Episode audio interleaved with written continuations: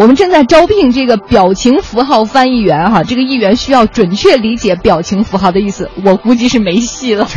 这句话它是出自英国一家翻译公司的一个负责人，他们目前呢正在招聘表情符号翻译员。表情符号 emoji 最这这些年是大行其道哈，但是由于各个地方文化差异，表情符号的意思可能也有差别，有可能会引发误会。正因为如此呢，英国伦敦一家名叫今日翻译的翻译公司刚刚设立了一个职位，叫做表情符号翻译员，至今已经有三十多人应聘，这也是全球首个翻译表情符号的职位。嗯，这个翻译公司的负责人叫基林基斯，他说呀，表情符号翻译员主要的任务呢，就是负责去解释表情符号的含义，然后还要澄清在使用这个表情符号的时候，可能在不同的文化背景之下，在不同的场合。和发出来，它那个信息其实代表的是不一样的。还有就是这个翻译员每个月要提交一份表情符号的趋势报告，那应征者还要接受关于表情符号的一些知识和测试的技巧。嗯，这个今日翻译他是希望，呃，这个受聘者能够从明年初开始工作，然后工作的这种模式呢是自由工作者，然后按照翻译的字数来计算酬劳。每个月的趋势报告呢，则以时薪计算。这个职位呢，目前是一个暂时性的短期工，然后以后可能会转为一个长期工。嗯，那去年呢，英国的语言学家还指出，现在这个表情符号 emoji 现在是全球最广泛使用的语言了。表情符号最早在日本推出，但是到二零一一年，苹果手机随着这个智能手机的发展，哈，开始风靡全球。我看到一份报告说，在今年最流行的、使用率最高。的一个表情，大家可以翻一翻自己的微信，是不是用到？就是那个笑 cry 那个表情，就笑哭。嗯嗯，是今年的最流行的。去年最流行的那个表情符号是那个龇牙笑，滋。记得吗？就笑得很贱那个，是没有，就是露出一两排大白牙的那个符号。OK，这个我我也很喜欢用那个笑哭，有的人可能把它理理理解为笑哭，有的人理解为什么喜极而泣。但是我觉得不仅仅是说这各个地方不同，同样的符号背后的这个含义不同，其实就就就算是在中国一个一个国家之内，可能因为年龄的差别。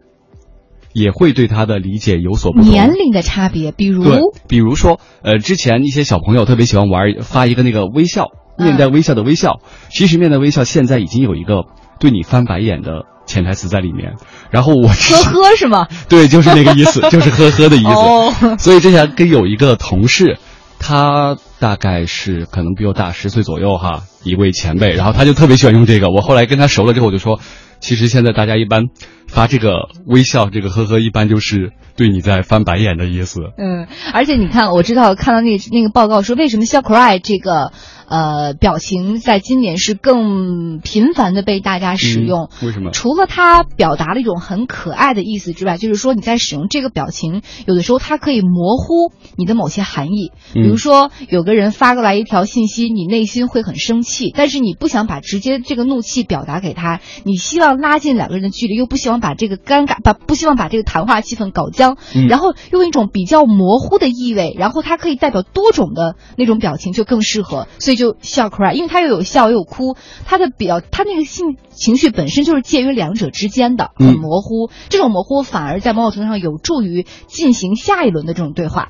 对，就是推荐这个对话。我大概能明白，就是其实包括它也是一种，我觉得是一种不能说卖萌，但是也是一种萌萌化的这种这种一个一个一个一个一个一个一个兴起对。的东西，大家不会像以前那样那么。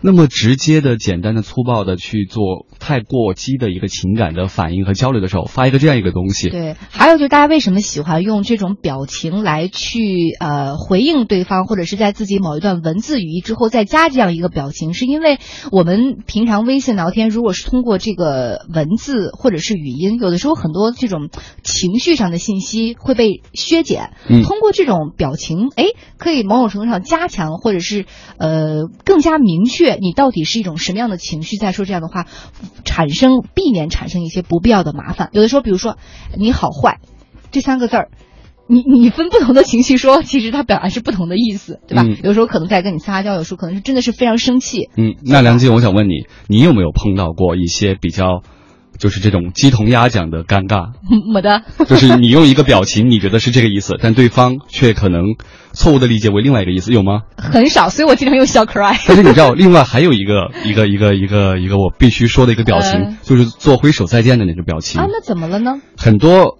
很多人有一些人是把它理解为是一个打招呼，嗯，say hello say hi 的一个东西，然后但是其实。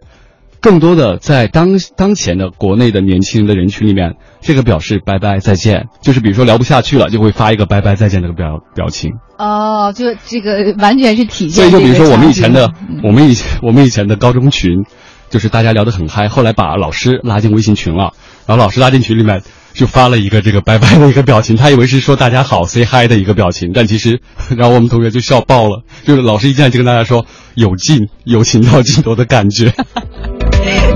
好吧，关于这个要招聘的新的职业表情符号翻译员，我们也不得不说哈，随着科技的发展，我们在目前生活环境当中的很多新兴事物，很多新职业就此诞生了。比如今天我们提到这个表情符号的翻译员。对吧？因为今天通过我们俩在节目当中表现，也明确的跟大家展示出来，确实需要一个这种专业的人才，否则很多意思就被曲解了，对吧？嗯然后比如说像之前这个酒店，像那 Airbnb 有很多民宿哈，嗯当他推推广这个的时候，就发明了一个新的这个职业，叫做试睡员。前几年是很火的，对，就去各种酒店、去各种民宿去体验，就免费吃喝玩乐，然不仅免费，还有工资拿。对呀、就很爽。这种新的职业还有什么？